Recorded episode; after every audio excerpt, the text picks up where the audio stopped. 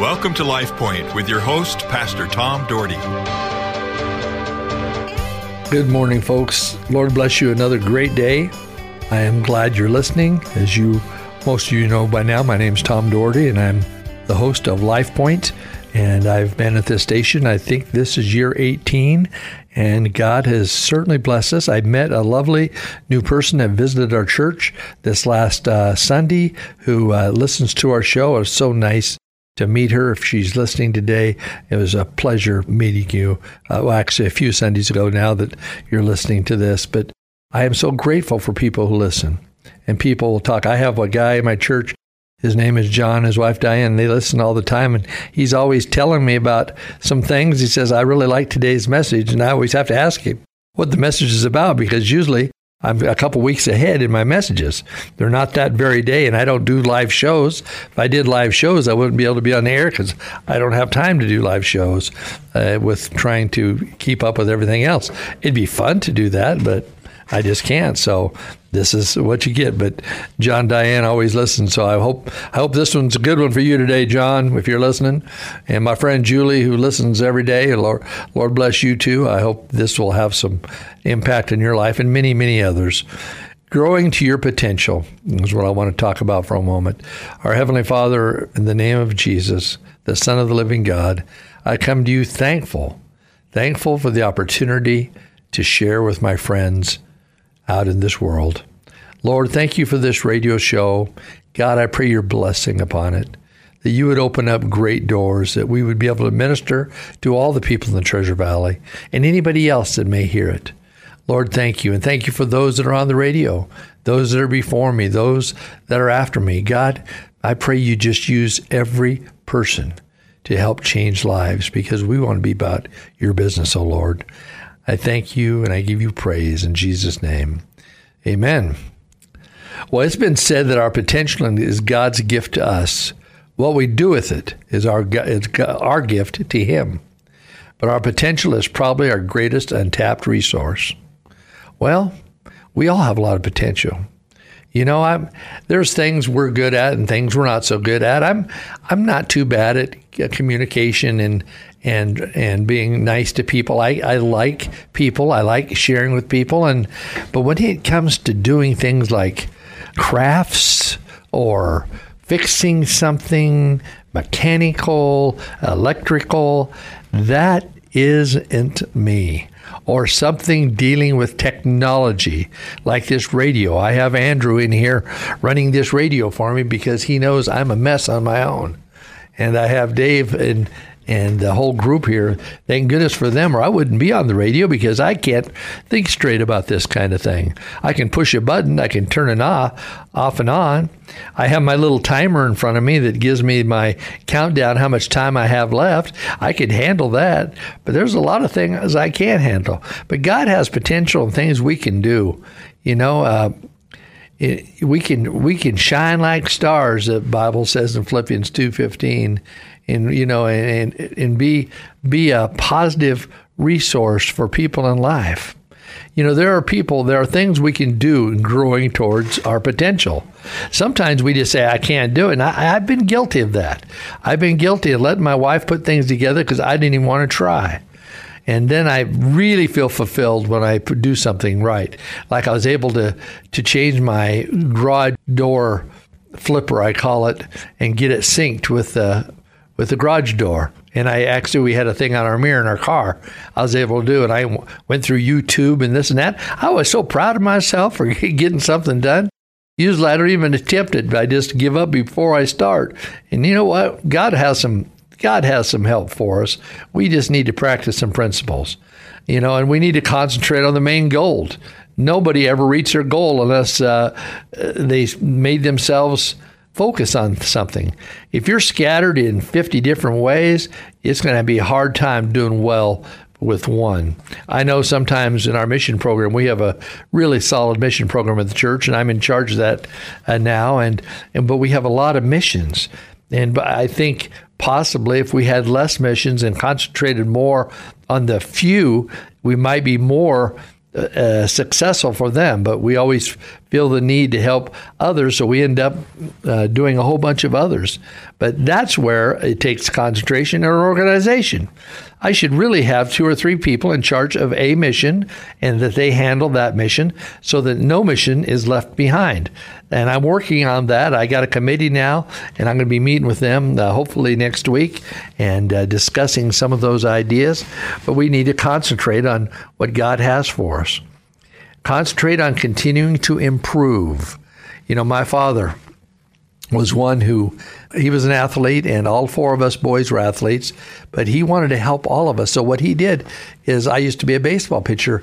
He would take me out. He built a pitching mound with a with a pitching rubber on it. And my dad used to get in a crouch and he would catch me.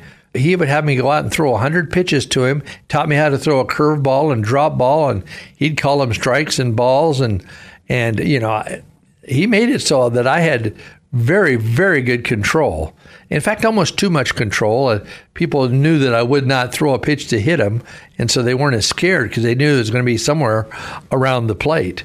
But I, man, I remember Dad was, I think, 55, 56 years old, and he was catching me throwing. I was probably throwing 80 miles an hour or something like that. I don't know. I didn't time it, but I was a big guy, and uh, but uh, but Dad had us practice and he, to continually improve. He did the same thing with me hitting. He got about 20 baseballs and he'd go pitch to me and I would hit. Then we'd go shag the balls to bring them in. I'd hit, shag the balls, and, and he did that. And in basketball, he came out and he caught me. He made all my brothers. He came out and we would shoot hundreds and hundreds of shots. And I've told you this before. All of us boys were really good basketball shooters as far as shooters go, you know, and, and we had a lifelong free throw contest, which I was ahead for one time. I had made 101 free throws in a row. Well, my brother Dave, at age 60, went in and broke my record. He hit 104 in a row, and two weeks later hit 110 in a row.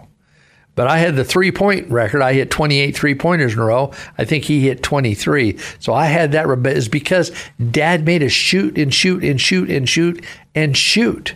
And uh, so, you know, I would shoot probably a hundred shots a night, uh, many nights, and Dad would move us back about five feet. You know, I think it's like twenty point nine or nineteen point nine to the three point line. But he would have us shoot 25 footers and just to develop our range. And it helped a ton. I mean, usually I could hit 70% of the those long shots because I shot them so much. But that is practice practice makes you better. It's too bad I wasn't better in a lot of the other games. My defense wasn't very good, and and I had short arms, so I was six two, so it's hard time playing forward, and yet uh, not not quick enough to play guard, but but I had fun, and it was always fun to be able to shoot. Now my shoulders are not the greatest, so it's hard for me to shoot much anymore. But I but I just remember Dad practiced and practiced and practiced with me, and that's the same way I did with my daughter with her scholastics. My daughter was she has a really has a photographic memory, amazing memory, and and so before tests, I would read over all the notes with her. And you know what? She had memorized the whole thing. I remember this Mr. I can't remember his name class in third grade she had. He was a great teacher, but he gave them a study a study sheet that had all the information in it, word for word, with uh, the things they needed to learn. It was a full page. Well, we'd go over it. My daughter would memorize word for word the whole study sheet, the whole study sheet. So she got straight A's. He said he'd never had a kid like her, but it was just she got straight A's. She did that through school, through high school, through college. She graduated summa cum laude, graduated number one dietetics because you know what? She practiced and thought and went over. And that's the same thing. In the she went to work for Dutch Bro, and they have this like 250 question thing. You have to get 95 percent to get hired, and you have to study all the types of drinks, all the and I knew she'd do well. Well, she got 100. They told her when she went in at that time, she was one of the few that had ever come in in the last period of time that had got 100. But she memorized things, she worked on it, she continued to improve. That's way God wants us to do in our spiritual walk, our life with Him, to continue to improve become a little better every single day, a little better at what we do and how we learn, what we say. And then something we need to do, and a lot of people don't, is forget the past. So many people, look, we've made mistakes. I have made mistakes. You have made mistakes. We've all made mistakes. And yes, we have scars that we remember those mistakes. But we need to forget the past. In fact, Jack Hayford, the very well known pastor of the Church of the Way in Van Nuys, California, said, We can gain any momentum moving toward tomorrow if we are, we can't gain any momentum moving toward tomorrow if we keep dragging our past behind us. You know what, folks? Maybe you've made a lot of mistakes in your life. Maybe you had a very difficult past that you are ashamed of your past. Move beyond that. God has forgiven that. I am glad we serve a God of forgiveness. Stop holding on to the past. Look to the future. Look to what God has for you today. Focus on the future. You can become better tomorrow than you are today. But it's a choice you have to make. Growing up, I always told my daughter, I said, honey, Life is a choice. It's a choice of who you run with. It's a choice of the decisions you make. And I tell her that today. She just had her 30th birthday and she's doing fantastic. Has an amazing diet. Di- uh, she's a licensed dietitian. She has an amazing job. She had an amazing job before this one. And now she has another amazing job. God continues to open doors. But what I'm most proud of is she has continued to grow in her walk with God her and her husband Tyler, they grow in their walk with God. They're faithful to the house of God. They're faithful to the things of God. I could not be more proud of her. But I know down the line there's times you might make some kind of mistake. You might make some error. Don't let it get you down. Move past it and be everything God, God's called you to be. If you're struggling with anything today, I pray you give it to God. Our Heavenly Father, in the name of Jesus, we give our issues to you. We ask that you would help us to forget the past and move towards the future and allow you to be number one in our life every single day. In Jesus' name I pray. Amen. LifePoint is a ministry of the Cloverdale Church of God.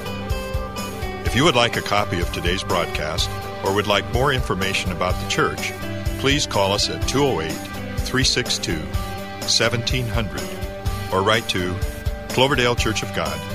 3755 South Cloverdale Road, Boise, Idaho 83709.